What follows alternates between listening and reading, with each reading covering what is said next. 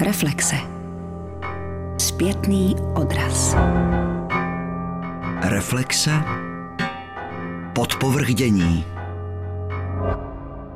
Česká poezie roku 2019 se v bilančních debatách a rozvahách objevila zcela okrajově.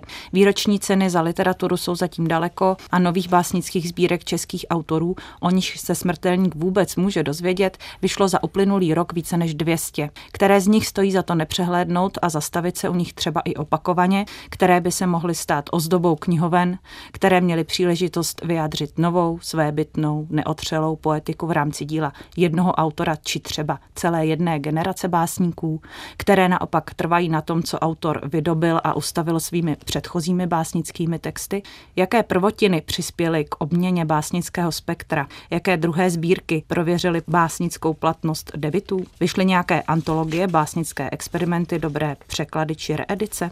O těchto otázkách, ale i o tom, co přinesl končící projekt Ročenek nejlepší české básně nebo o nových literárních manifestech, budeme hovořit s básnířkou Jitkou Brecebovou, redaktorkou magazínu Raft. Dobrý den. Dobrý den. A s básníkem, bohemistou a recenzentem zejména i literatury, zaměřeným na současnou českou poezii Liborem Staňkem. Dobrý den. Dobrý den, díky za pozvání. Jaký máte čas a prostor pro sledování toho, co z české poezie aktuálně vychází? Jak velký kus potřebujete sami pro sebe, jaký díl tvoří zájem profesionální, totiž četba a orientovanost v novinkách, která je součástí vaší případné práce pro literární média. Jak vůbec čtete poezii, zejména tu současnou českou, zeptám se Jitky. Můj hlavní zájem je číst poezii tak, aby pro mě zůstalo čtení poezie zážitkem. To znamená zachovat si v sobě prostor okouzleného nebo úžaslého nebo případně šokovaného čtenáře, ale každopádně reagujícího emotivně, což znamená, že se bráním ať už přirozeností nebo i vědomně tomu, aby se to pro mě stalo jakkoliv rutinní činností. Tím pádem se nemůžu stát tím, kdo bude pohlcovat každou jednu knihu, která vyjde, což ostatně myslím, že nejsou schopni ani editoři a arbitři nejlepších českých básní při nejlepší vůli, protože situace na českém literárním trhu je taková, že poezie vychází mnoho a opravdu nelze ji plně mapovat, ale snažím se vnímat ty knihy, které na mě vyskakují, ať už skrze doporučení přátel, nebo samozřejmě jsou jména, která sleduju z vlastního zájmu dlouhodobě a snažím se neuzavírat se ani generačně, ani regionálně, ani poetikami, ale to je čistě proto, že si opravdu pořád v sobě držím radost a lásku k poezii jako takové, nikoli vědecký zájem o ní. A jak čte poezii Libor Staněk? Jsem samozřejmě doktorant, který se věnuje současné české poezii to znamená, že já musím skloubit nějakou tu odbornou vědeckou činnost s tou rozkoší, s tím zážitkem z té četby. Nevím, jestli to vůbec jde vlastně postihnout celkový obrys současné české poezie za jeden rok, protože jak jste zmiňovala, tak vychází třeba 200 sbírek, což je neúnosný, aby to člověk přečetl. Na druhou stranu tady máme orientační pilíře, jako jsou třeba literární ceny, literární soutěže nebo periodika literární. A myslím, že ten poetický rybníček zase není až tak velký, že se tady spousta lidí zná. Takže ty základní věci si myslím, že člověk může vysledovat a nějak o nich mluvit třeba komplexněji. Je pro vás vůbec to období 12 měsíců kalendářního roku nějak směrodatné, co se týče toho, co vyprodukovala poezie? Je to vůbec nějaké období, o něž se lze opírat? Já si myslím, že to je strašně krátká doba na to, abychom mohli mluvit vůbec o nějakých zásadních zlomech v české poezii a že určitě na to potřebujeme mít větší odstup. S tím se naprosto stotožním a k tomu bych ještě dodala, že jako sama poezie se časově nevymezuje tímto způsobem, je to opravdu jenom pomocné kritérium. Spíš si myslím, že třeba z hlediska pořadu, kvůli kterému tady jsme, nás to staví do nelehké role, protože víme, že většina toho poetického nákladu se objeví až ke konci roku a tím horší pak je k tomu, co vyšlo, získat eh, jednak názor, ale třeba i odstup a schopnost to srovnat nějak smysluplně. Nicméně to budeme muset udělat a začneme rovnou tím, že vás požádám, jestli byste mi řekli, které loňské básnické sbírky jsou pro vás výrazné, ať už negativním nebo pozitivním slova smyslu, které jsou pro vás zásadní, které vás z jakéhokoliv důvodu nejvíc zaujaly, nebo překvapily, nebo rozčílily, nebo nejlépe vyhověly vašemu vkusu, nebo prostě nějak vámi pohnuli, nějak ve vás zůstaly, nějak se vás dotkly.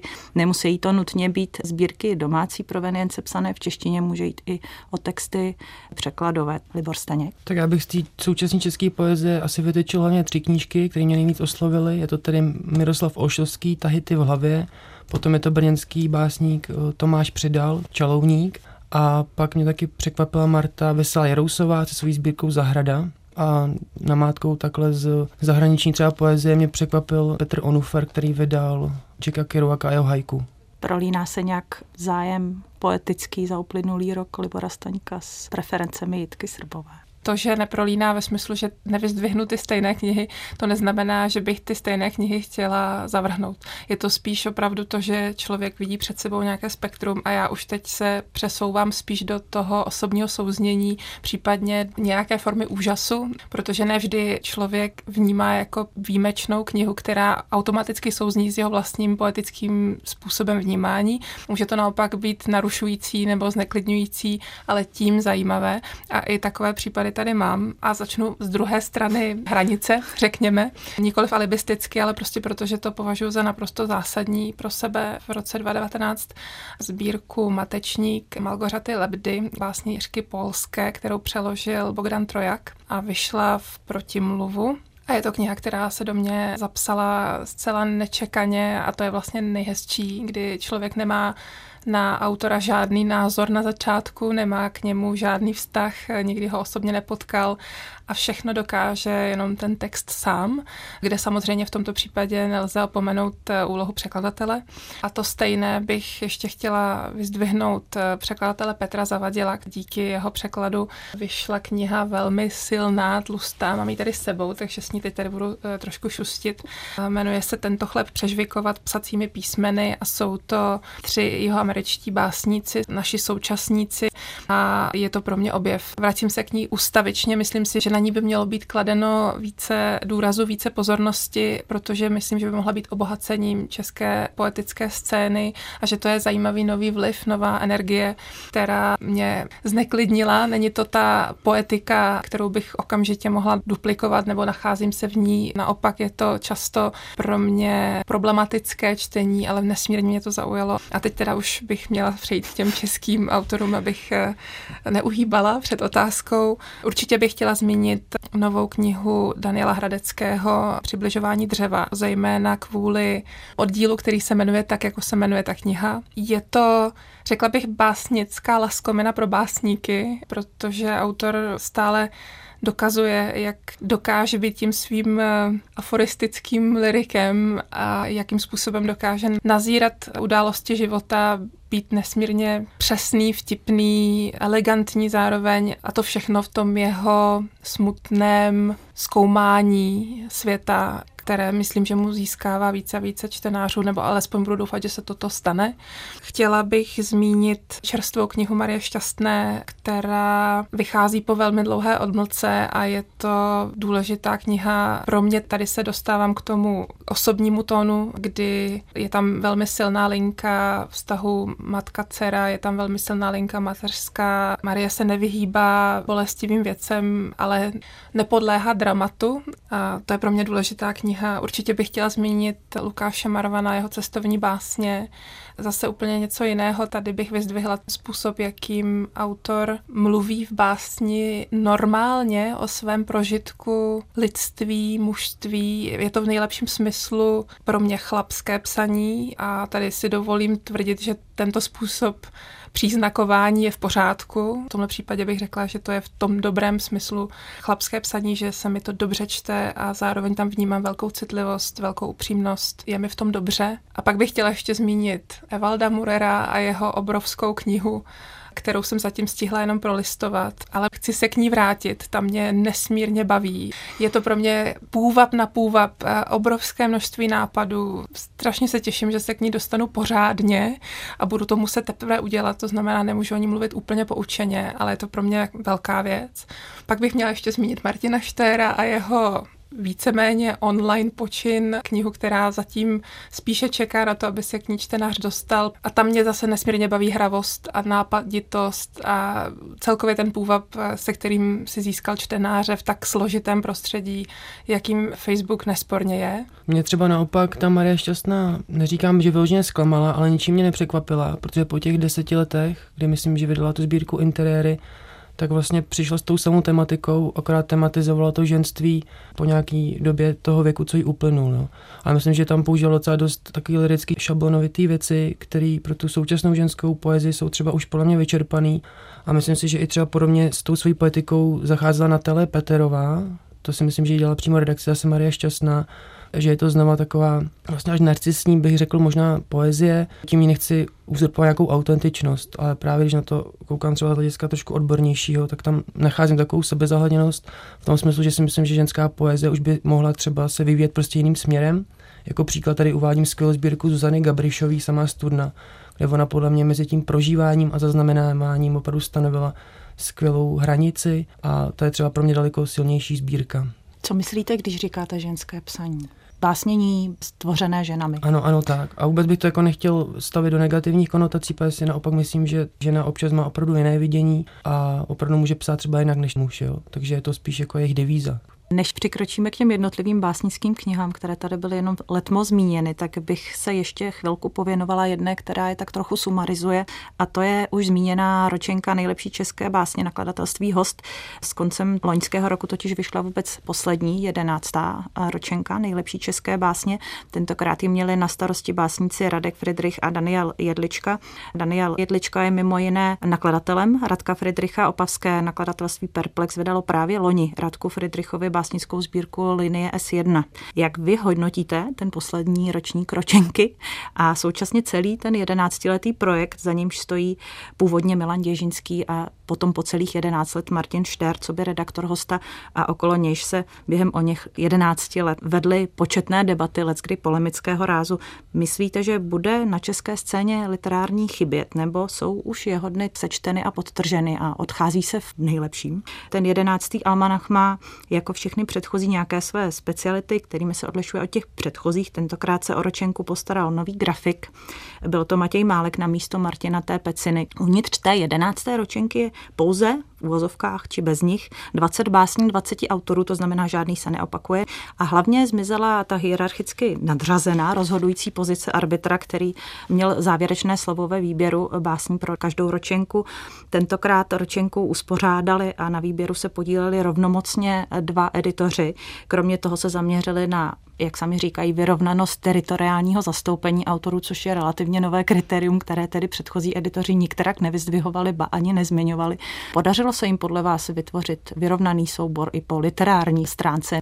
Místo té obvyklé závěrečné přehledové a hodnotící studie, kde by editoři mohli čtenářům předložit nějaké svoje stanovisko, o nějž by se čtenář potom mohl opřít, je tam totiž tentokrát stylizovaný rozhovor. Jak se díváte tedy na projekt Nejlepší české básně? Pro mě je to projekt, který mě nesmírně baví. Nerada bych používala minulý čas. Doufám stále, že dojde k tomu, že bude pokračovat v nějaké formě, ať už by pokračoval v hostu nebo by pokračoval jinde, ale že ten formát bude pokračovat.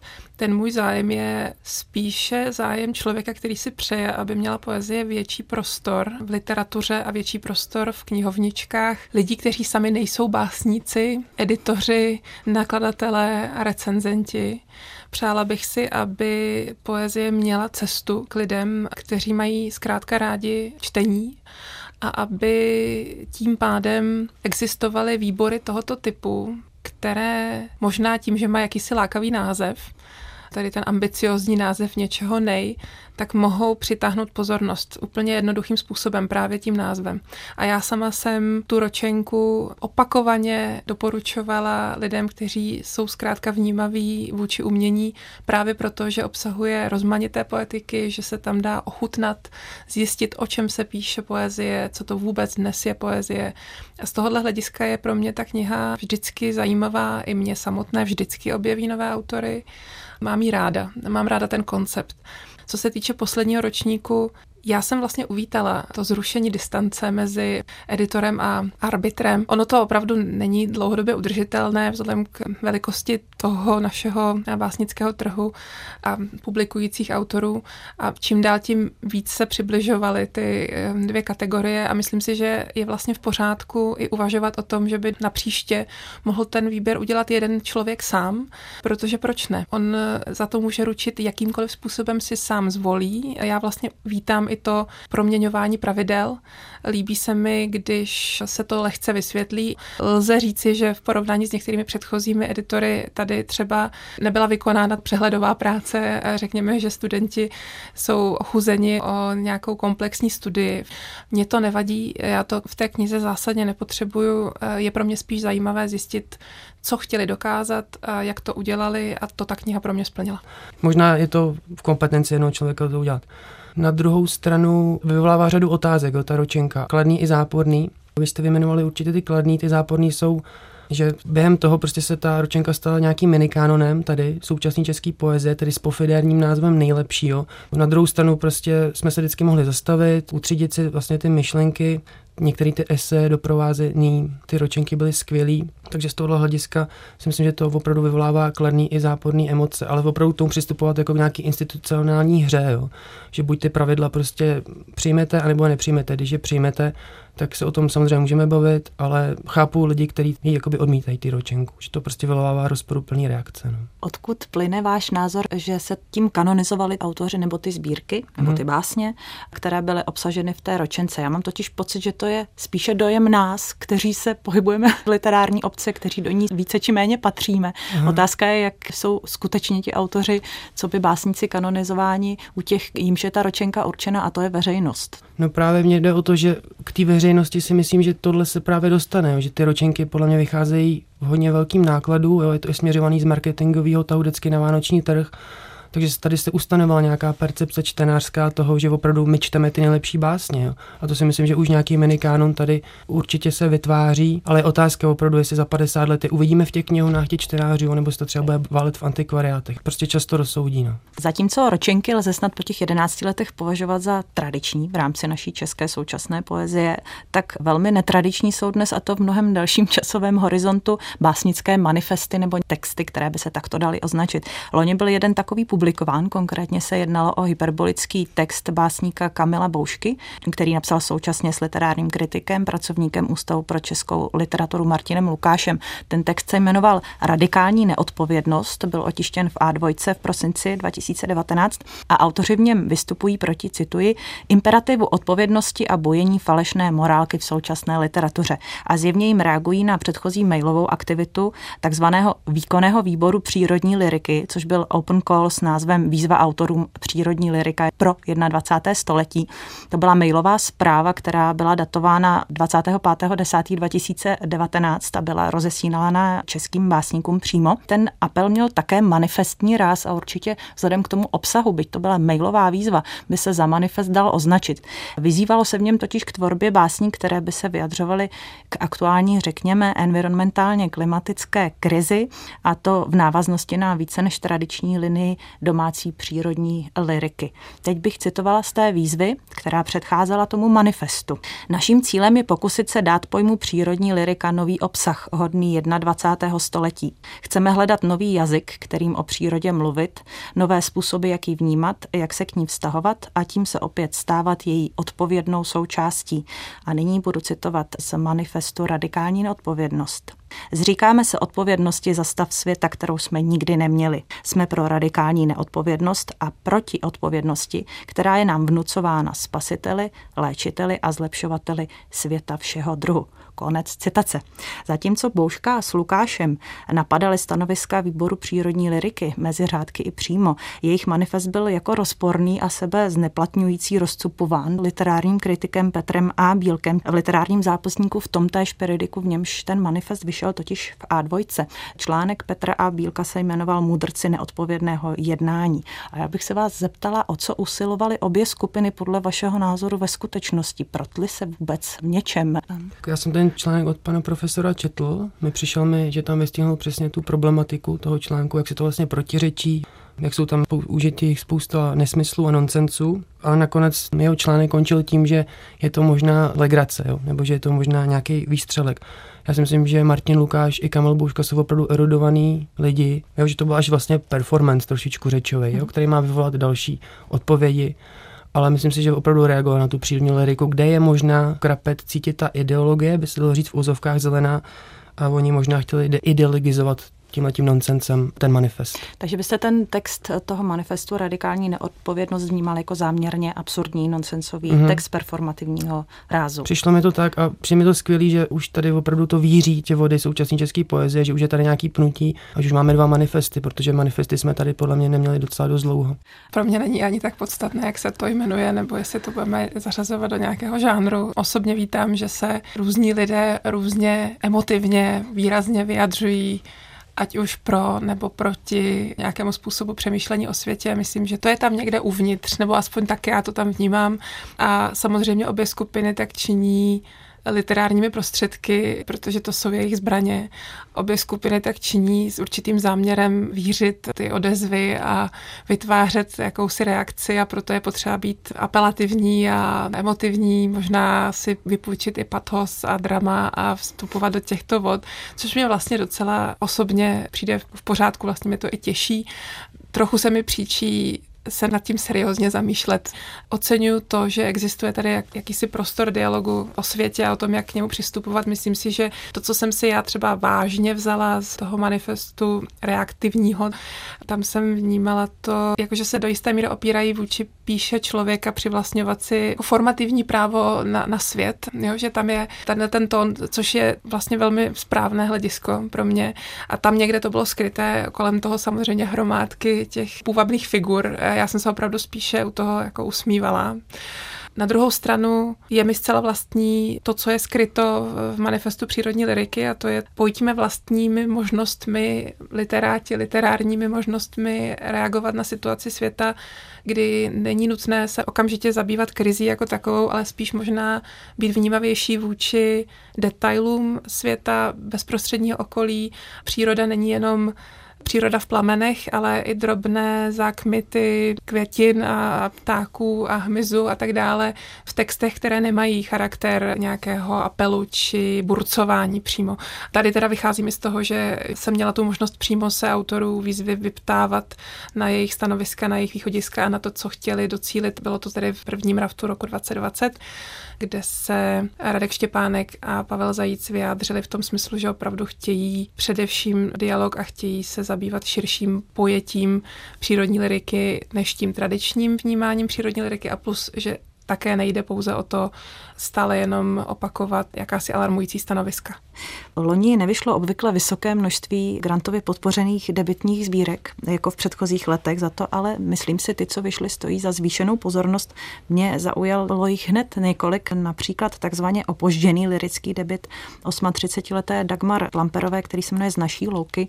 Zaujala mě i ironická, podle mého názoru velmi ostrá prvotina aktivistky Magdaleny Šipky, která se jmenuje Město hráze. K ním bych přiřadila ještě sbírku autora, který je zavedený na jiné literární frontě, řekněme, a sice na půdě slemu. Je to Ondřej Hrabal. Jehož sbírka nese název Neskoušej se usmát a svou sbírku Čum do ráje označuje za samostatný knižní debit i Jan Zpěváček, ačkoliv fakticky se jedná o jeho již třetí knížku. Mě úplně uhranula prvotina synologa Lukáše Zádrapy navždy říjen.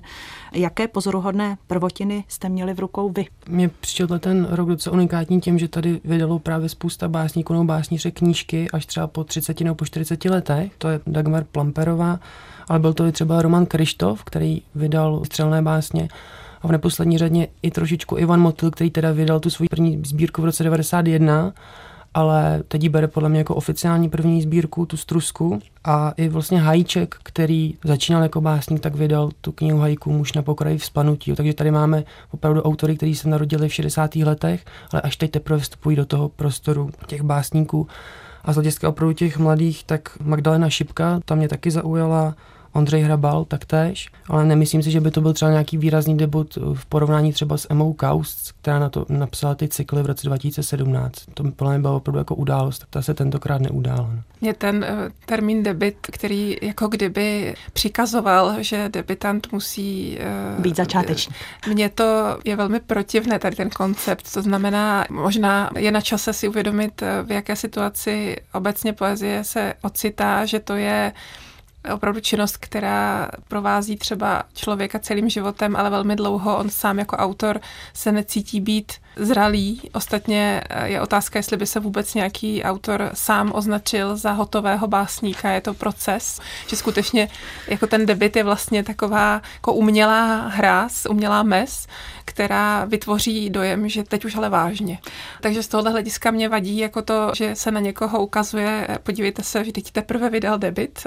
Možná se dá říct také, podívejte, jak uvážlivě přemítal a jestli vůbec se cítil být tím básníkem, možná to bylo na nátlak okolí, že konečně schromáždil texty do knihy. Z tohohle hlediska Dagmar Plamperová rozhodně si zaslouží pozornost. Mám z té knihy radost, je mi osobně blízká poetikou, byť je velmi úsporná. Já jsem častě třeba byla zaujatá texty, kde bylo více takového toho proudu, ale u ní za každým veršem je vlastně obraz a tím na poměrně malé ploše vytváří velmi silný efekt a dokáže být opravdu velmi silná v těch svých textech a je to úvabné. Myslím si, že to je uvážlivý debit.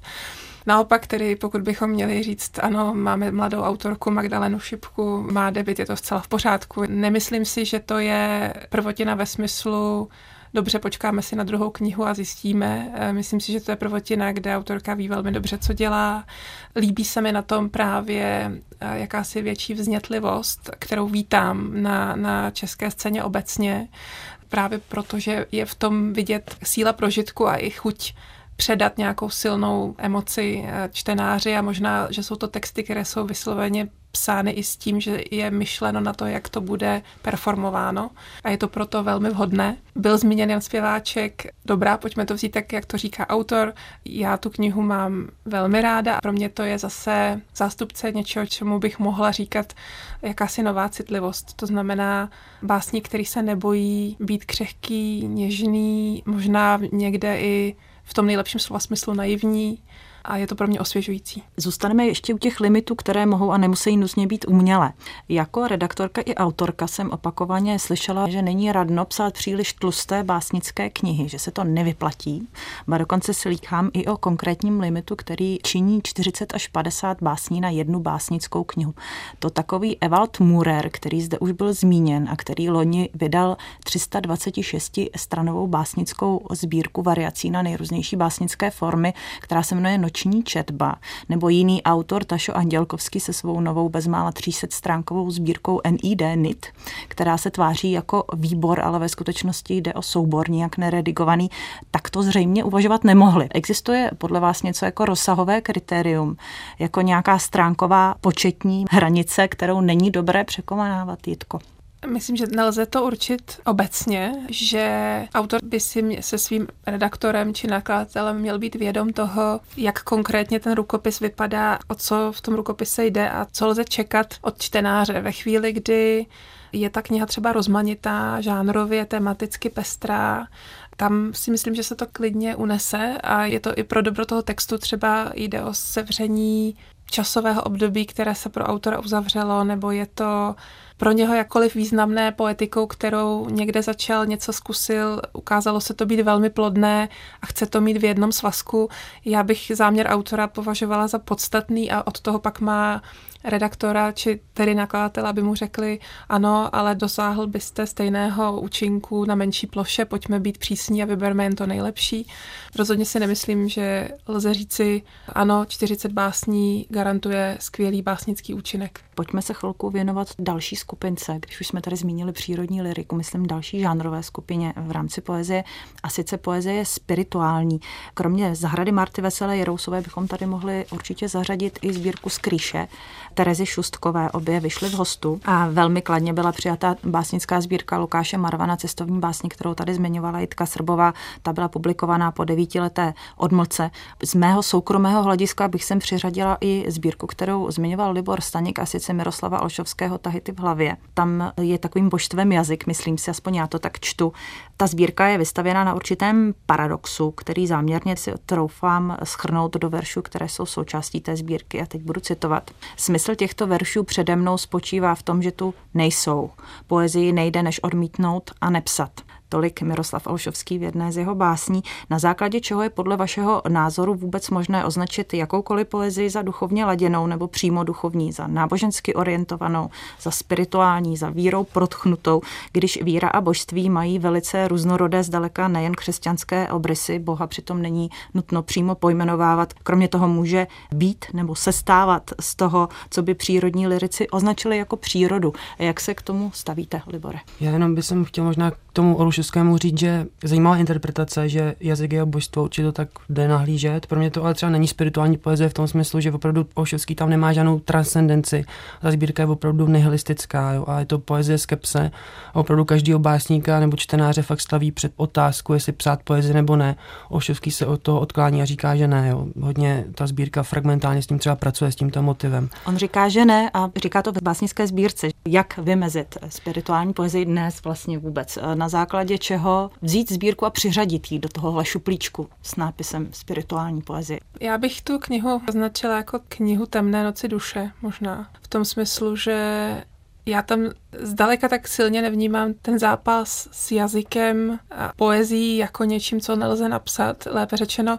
Tam se mi jeví, že se docela potkává tento básník s mnoha jinými básníky, protože ten zápas o to, jak to, co se tlačí člověku do vědomí zaznamenat, ten je tam jako opravdu v mnoha poetikách velmi různě, ale tady vnímám i zápas s úzkostí o vlastní stopu v životě. Jsou tam verše nebudu citovat rozhodně přesně, ale sotva jsem to vyslovil, už pomíjím. Jo? Je tam jako hodně tam silná, jak vlastně zaznamenat a nebýt banální, či nebýt už odsouzen k zániku. Takže v tomto smyslu bych řekla temná noc duše. Pak za mě to je jistá část spirituální poezie. Pak, když přijmeme tedy to, že součástí spirituální poezie je i poezie, kde je to opravdu vnitřní zápas člověka, Není tam nezbytně dialog s Bohem, duchem, čímkoliv, co člověka přesahuje a jakkoliv už si to nazve. To mi přijde vlastně zcela jako legitimní způsob, jak zase, protože i tak ten člověk nikdy sám sobě neodpoví. To znamená, k čemu si se vztahuje, je-li to čtenář, je otázka. Jsou ještě nějaké další knihy, které jsem opomněla v této škatulce? Pro mě to je určitě poezie Lukáše Marvana a Zuzana Gabrišova. A to je vlastně unikátní v tom smyslu, že oni nevychází z té křesťanské tradice, protože oba dva mají zážitek vlastně, myslím, zen buddhistických klášterů, kde je to podle mě na té jejich poetice docela patrné. Poměrně bez povšimnutí nebo jen s malou pozorností prosvištěli uplynulým rokem básnické sbírky autorů starší generace, autorů, které bychom byli schopni označit za klasiky nebo za bardy současné české poezie. Dovolím si tam přiřadit kromě roku 19 i rok 18 a budu zmiňovat některé knihy, abychom se měli čeho chytit. Je to Petr Hruška, nikde není řečeno, víc slívá s vročením 2018, básnická sbírka se jmenuje Ultima Thule, nejzasší zem. Petr Král, šíření, František Drie, Nebe peklo raj, také z roku 2018 Karel Šiktanc o povážení a ubírati se. Jedna z roku 2018, druhá z roku 2019. Proč nebo čím by podle vašeho soudu to mohlo být, že tito autoři jakoby byli opomíjeni? Mám na mysli nejenom recenzní nebo kritickou činnost, která by se jejich novým knihám věnovala, ale třeba i nějaká ta básnická ocenění, která zdá se je zatím minula. Já tady mám na stole odloženého, ale nikoliv odloženého záměrně, ale spíš protože už jsem se na začátku musela utnout právě Petra Hrušku, kterého bych rozhodně pro sebe vnímala jako jednoho z autorů knih, které si spontánně vybavuju eh, jako zážitek čtenářský a vlastně eh, nedokážu ani stopovat tu absenci reflexe. Může tady být jakási z hlediska kritické reflexe, jakási vědomá snaha když už máme toho prostoru tak málo, pojďme ho věnovat lidem, kteří zatím nemají tolik pozornosti. To znamená, ti to už jako kdyby dlí na o nich loukách vyvolených a tak je to dobré, víme o nich, nech tam jako zůstávají. Může to být tohle. Ono určitě tak je podstatný říct třeba, že Ivan Verniš si myslím před rokem získal tu magnézi literu. Jo. Teď už o něm nikdo nemusí nic psát. No a ty básnici furt píšou tu samou poetiku, což se řešilo, je, myslím, na té bilanci, kde zmiňovali, že vlastně Petrovi Hruškovi se ta poetika nějak nevíví, že to je hladké čtení pro čtenáře, jo. Takže z toho hlediska už to pak možná ty kritiky prostě nezajímá. No, ale to neznamená, že to není kvalitní poezie. Jo. Já bych se ještě vrátila k tomu básnickému komiksu Struska, který jste tady zmínil. Je to tedy druhá básnická kniha Ivana Motýla vůbec. Je to poema, která je spolutvořena kresbami sochaře Petra Širokého. Jak byste hodnotili takový počin? Měla by, či musí poezie obstát sama o sobě, totiž jako básnický text, má účinkovat stejně i bez vizuálního doprovodu. Je to potom jenom doprovod, pokud se jedná přímo o básnickou sbírku, která je nazvaná komiksem nebo označená jako komiks. Co tím vlastně tedy vzniká za žánr, když se poezie spojí s obrazem? Je to skutečně komiks? Všimli jste si na loňských přírůstcích poezie české současné, že by poezie, jak bylo v předchozích třeba pěti letech celkem obvykle, překračovala svoje druhové hranice a rozšiřovala je například směrem k performanci, k divadlu nebo k hudbě. Spojím ten pitlíček s experimentem ještě s tím, co jsme tady také před chvílí zmínili, a to je ten projekt, doslova takhle mm-hmm. označený Martina Štéra, mm-hmm. 31 facebookových básní sebraných do vánočního či novoročního příležitostného tisku. Je to experiment. Ale to vnímám pozitivně, protože si myslím, že třeba když výtvarný umělec pracuje s textem, tak je to úplně normální. A když začne básník pracovat s nějakým třeba výtvarným textem, tak se tomu všichni vlastně diví. Podle mě je to úplně normální věc. Myslím, že i ta Štérová, i ta Motýlová sbírka je prostě kvalitní, že samo o sobě ty slova tam obstačí a když to doplníme nějakým výtvarným vězněním nebo to dáme třeba na internet, tak to opravdu té sbírce pomůže. Jo. A myslím si, že básníci by třeba z těch svých škatulek, z toho svého uzavření měli daleko víc vystupovat. Napadá mě teď například skrz tu environmentální liriku, že by mohly vzniknout třeba nějaký land artový věci, kde by ten básník třeba pracoval opravdu s tou přírodou Jitko, je to, co napsal Martin Štera, sebral do své tenké 31 kusové sbírečky básnický experiment jenom proto, že se jedná o určité, řekněme, experimentální nakladání s poezí, která je všem bytostně klasická. Je to tradiční poezie, tak jak jsme na ní od Martina Štera zvyklí.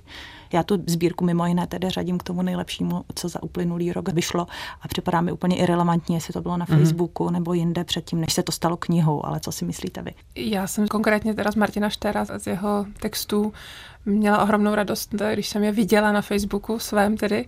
Jakkoliv obvykle mám výhrady vůči té těkavosti Facebooku, tak tady se ukázalo, že se podařilo zasáhnout velmi mnoho lidí a tím, jak ten cyklus narůstal, tak myslím, že se lidi vraceli na ten Štárův profil, aby se podívali, jestli tam něco neminuli, takže to v tomto nejlepším smyslu využilo možnosti média, řekla bych.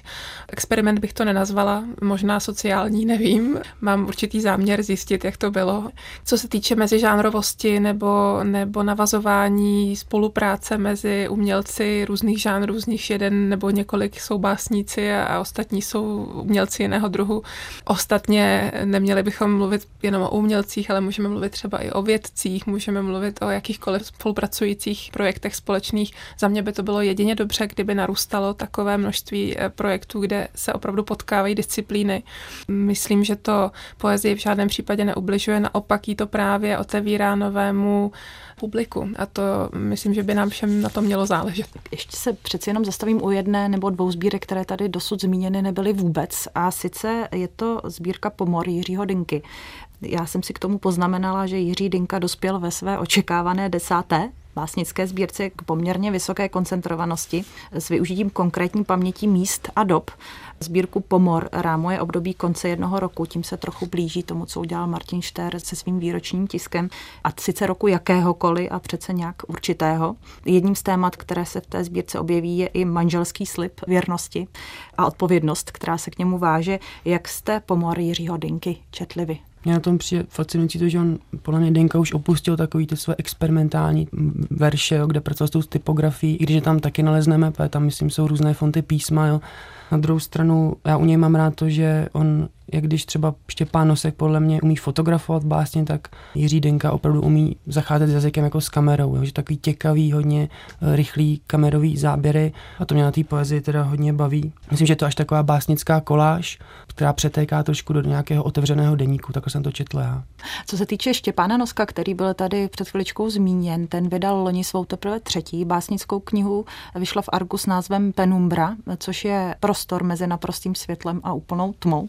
A Nosek v této sbírce navazuje na svůj 8 let starý soubor básnickou sbírku Negativ, kterou tehdy kritika přijala velmi vlídně. Vnímáte ještě stále poezii Štěpána Noska jako svého druhu generační výpověď, patřící k nevyhraněné skupině básníků kolem Petra Borkovce a Petra Halmaje?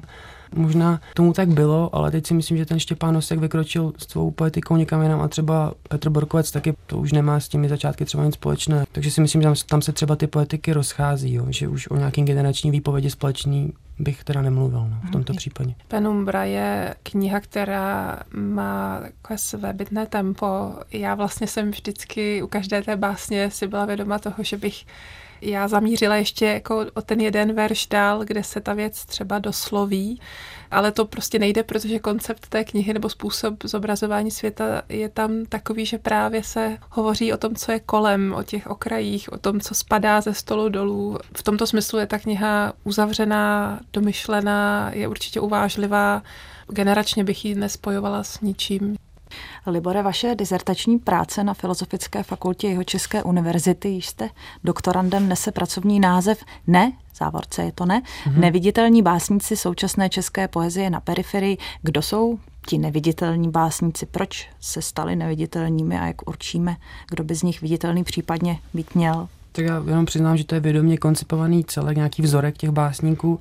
Pracuji s literárním prostorem, který rozlišují na to, že tady existují nějaký mediální básnický hvězdy v uvozovkách, který jsme třeba zmiňovali, jako je Petr Hruška, Krchovský Verniš, stálice té současné české poezie. Pak je tu spousta autorů, kteří jsou třeba po právu ignorovaný, že nejsou interpretačně bohatí, ale pak tu vyvstávají nějaký básnici na periferii. Já tam mám zmíněno pár těch aspektů periferních, jo, například třeba téma nebo periferie a region a všímám si těch básníků, kteří třeba nejsou přímo interpretováni, anebo v kteří kontextu té současné české poezie ta jejich tvorba je solitárská. Já bych určitě třeba jmenoval Tomáše Přidala, jo, který pracuje třeba s virtuálním světem, jo, je podle mě daleko víc známější třeba v zahraničí než u nás. Pak je to určitě třeba Jan Frolík, se říká o něm, že to je taky regionální básník, ale podle mě má obrovský přesah. Elza Aitz, jo, který je s tou svojí tematikou té temné liriky úplně výjimečný zjev v současné české poezie. U Elzy Aitz teda vůbec nemám pocit, že by byl nějak kriticky pomíjen. Určitě je to autor, kterého jsme mohli jako velmi vnímat ve chvíli, kdy eh, se objeví nějaká nová kniha, tak jako rozhodně ta reflexe tady se mi jeví, že je. Na druhou stranu je mi vlastně sympatická ta snaha mapovat okraje, ať už budou definovány jakkoliv. Myslím, že je velmi správně se zaměřovat na region, ať už je třeba pak určen nějakým místním časopisem literárním, který zase má svůj okruh, anebo pak třeba i generační okraje, možná autory, kteří se odmlčeli a stali se tím neviditelnými po letech, kdy byli velmi viditelnými. Jitko, oč budete usilovat jako nová redaktorka o týdeníku Raft Online, který je webovým magazínem 14 deníku Tvar. Jaký prostor tam, kdyby mělo být podle vaší vůle, by tvořila aktuální domácí poezie? Potřebuje poezie vůbec ještě další online prostor není zrovna ona na internetu z oboru literatura nejvíc vidět? Myslím si, že prostor poezie na internetu rozhodně není vyčerpán ve smyslu, že by měla už dost a neměla by se snažit jít dál. To, v čem je třeba v současné chvíli velmi příjemné být editorem webového magazínu, je v tom, že právě nemá hranice regionální. Já bych si přála, aby neměl ani generační tematické, zkrátka, aby neměl hranice. Přála bych si, aby se k němu dostávali čtenáři tak volně a ochotně, jako se dostávají k různým aplikacím ve svých mobilních telefonech. V tomto smyslu bych si přála přicházet s tématy, která budou aktuální, která budou zajímavá pro čtenáře, který není jenom z okruhu těch, které téma literatury, české literatury, současné české literatury a třeba umělecky náročnější literatury zajímá. Takže přála bych se opravdu výjít tak, jak je to možné mezi čtenáře online médií a nabídnout jim něco dalšího, co třeba v této chvíli ztrácejí velká média, ať už ve svých papírových nebo ve svých online verzích, protože jsou příliš tlačena ke zdi click ratey. Děkuji za účast v debatě, kterou jsme věnovali poezii uplynulého roku, roku 2019 v českém domácím našem prostředí. Mými hosty byla Jitka Srbová, básnířka, textařka, redaktorka, literární publicistka. Děkuji. Naschledanou. Díky za pozvání. Naschledanou. A Libor Staněk, bohemista, básník, doktorant Filozofické fakulty České univerzity. Naschledanou. Taky děkuji. Naschledanou.